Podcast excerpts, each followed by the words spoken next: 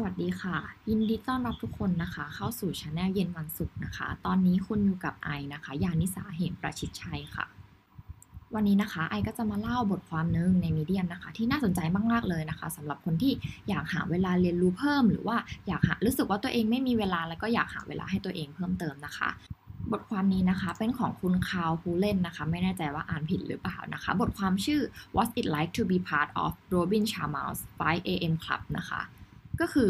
คุณคาวผู้เล่นเนี่ยก็ได้ไปอ่านหนังสือนะคะของคุณ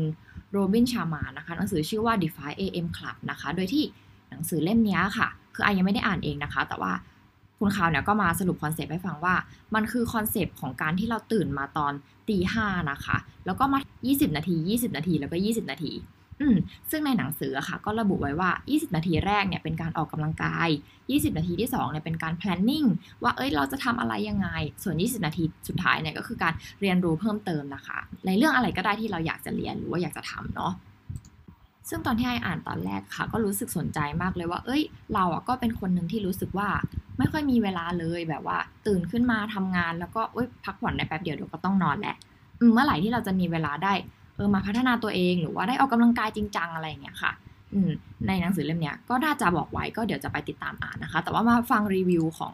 คุณคาวก่อนดีกว่าว่าเออเขาไปลองทำมาแล้วแล้วเป็นยังไงบ้างเนาะอืมอันเนี้ยเขาก็บอกว่า goal ของเขาเนี่ยก็คือการที่เขาเนี่ยอยากจะพูดภาษาเกาหลีได้อ่าแต่ถ้าเกิดสมมติอย่างเราๆเนี่ยถ้าเราไม่ได้อยากเรียนอะไรเป็นพิเศษ หรือว่าไม่ได้มีอะไรเป็นพิเศษเนี่ยเขาบอกว่าให้ลองถามกับตัวเอง ง่ายๆหนึ่งคำถามนะคะว่าเออ skill อะไรเนี่ยถ้าคุณเรียนรู้ตอนนี้อะ จะทำให้เกิด positive impact ที่ยิ่งใหญ่ที่สุดเลยเนี่ยต่อชีวิตแล้วก็รายได้ของคุณ อืมอันนี้เป็นสิ่งที่คุณต้องรีบเรียนรู้เลยนะคะ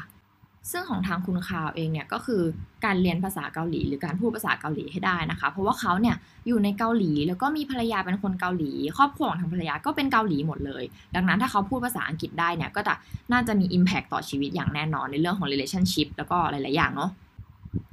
พอทุกคนมีเป้าหมายแล้วนะคะ ว่าจะศึกษาหรือว่าจะทำอะไรเพิ่มเติมเนี่ย ก็จะเกิดคำถามต่อมาว่า แล้วเราจะหาเวลาให้มาเรียนรู้อย่างต่อเนื่องหรือมาทำมันอย่างต่อเนื่องเนี่ยได้ยังไง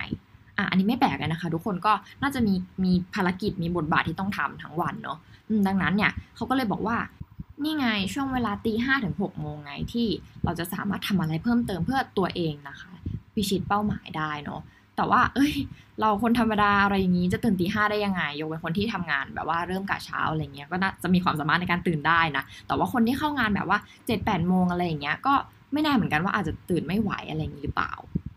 อ่าแล้วการเดินทางของคุณเขาก็เริ่มต้นขึ้นนะคะ ที่วันแรกเนี่ยเขาก็ตั้งเวลาไว้เลยตีห้าเป้งนาฬิกาปลุกเขาใช้คำว่า crawl out of bed เลยนะคะ คือแบบคลืบคลานออกมาเลยทีเดียว เพราะว่ามันเช้ามากแล้วปกติเขาก็ไม่ได้ตื่นเวลานี้ด้วย แล้วเขาก็ อะเริ่ม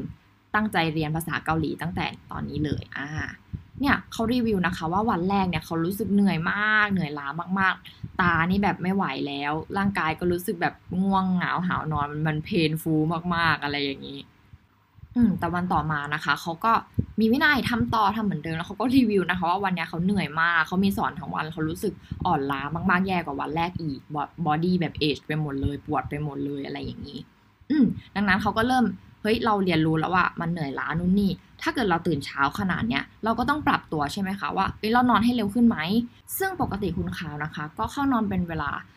ห้าทุ่มครึ่งเนาะก็ปรับมาเป็นสี่ทุ่มครึ่งนะเร็วขึ้นหนึ่งชั่วโมงนะคะ เขาบอกว่าเนี่ยมันเกิดความเปลี่ยนแปลงที่เห็นได้ชัดมากเลยอืมคือวันต่อมาคือวันพุธนะคะ เขาลองทำดูแล้วแบบ เออรู้สึกปกติมากขึ้น ไม่ต้องรู้สึกว่าคืบคลานออกมาแล้วอะไรเงี้ยแล้วก็ความเหนื่อยล้าระหว่างวันเนี่ยก็ ไม่ไม่ค่อยมีแล้ว แต่ก็ยังมีอยู่บ้างอะไรอย่างนี้ อืม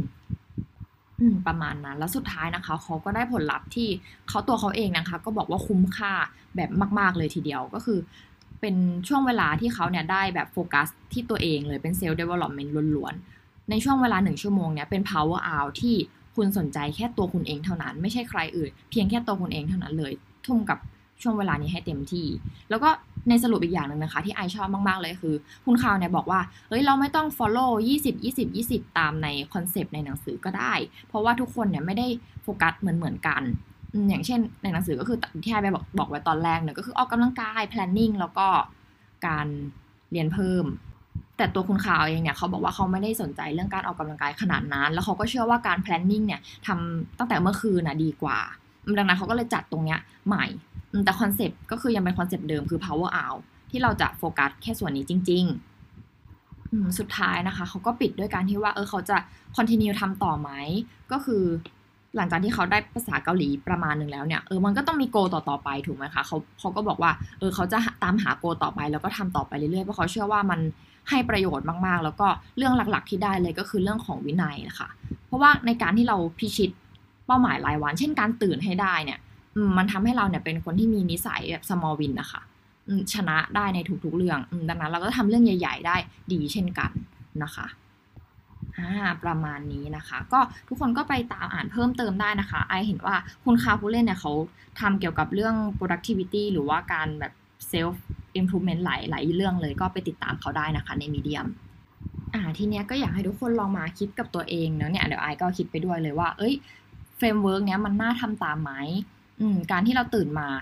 ก่อนจากปกติสักอาจจะเริ่มจากค่อยๆ ครึ่งชั่วโมงหนึ่งชั่วโมงหนึ่งชั่วโมงครึ่งเรื่อยๆ จนไปถึงตีห้าก็ได้นะคะ ว่าเออให้ร่างกายมันค่อยๆ ปรับแล้วเราได้มีเวลาในการโฟกัสตัวเองอย่างไอเนี่ยไอก็สนใจในเรื่องของการออกกำลังกายเรื่องของการเมดิเทตหรือว่าการเออเราอยากมีเวลาอ่านหนังสือเพิ่มเติมที่ได้โฟกัสจริง ๆ เพราะว่าเราเป็นคนตื่นสายแล้วก็นอนดึกก็จริง คือมีเวลาชั่วโมงในการแบบว่า เบิกตาขึ้นมาเนี่ยเท่ากับคนที่ตื่นเช้าก็จริง เรื่องนี้ทุกคนก็คิดว่าเข้าใจเหมือนกัน แต่ว่าไอ้มองว่าตอนเช้าเป็นเวลาที่สงบมากๆเออแสงเสริงอะไรเงี้ยก็สวยอากาศก็กำลังดี น่าจะเหมาะกับการที่ได้ทำอะไรสำหรับวันใหม่ค่ะ ก็ถือว่าเป็นเรื่องราวแรงบันดาลใจเนี่ยที่ทำให้คนเนี่ยอยากจะพัฒนาตัวเองแล้วก็เชื่อว่า เอ้ยเรามีเวลาที่จะพัฒนาตัวเองทุกอย่างไม่ได้สายเกินไปนะคะ ก็ฝากเอาไว้เท่านี้นะคะ ใน EP นี้ไว้เจอกันใหม่ค่ะ ในเย็นวันศุกร์นะคะ สวัสดีค่ะ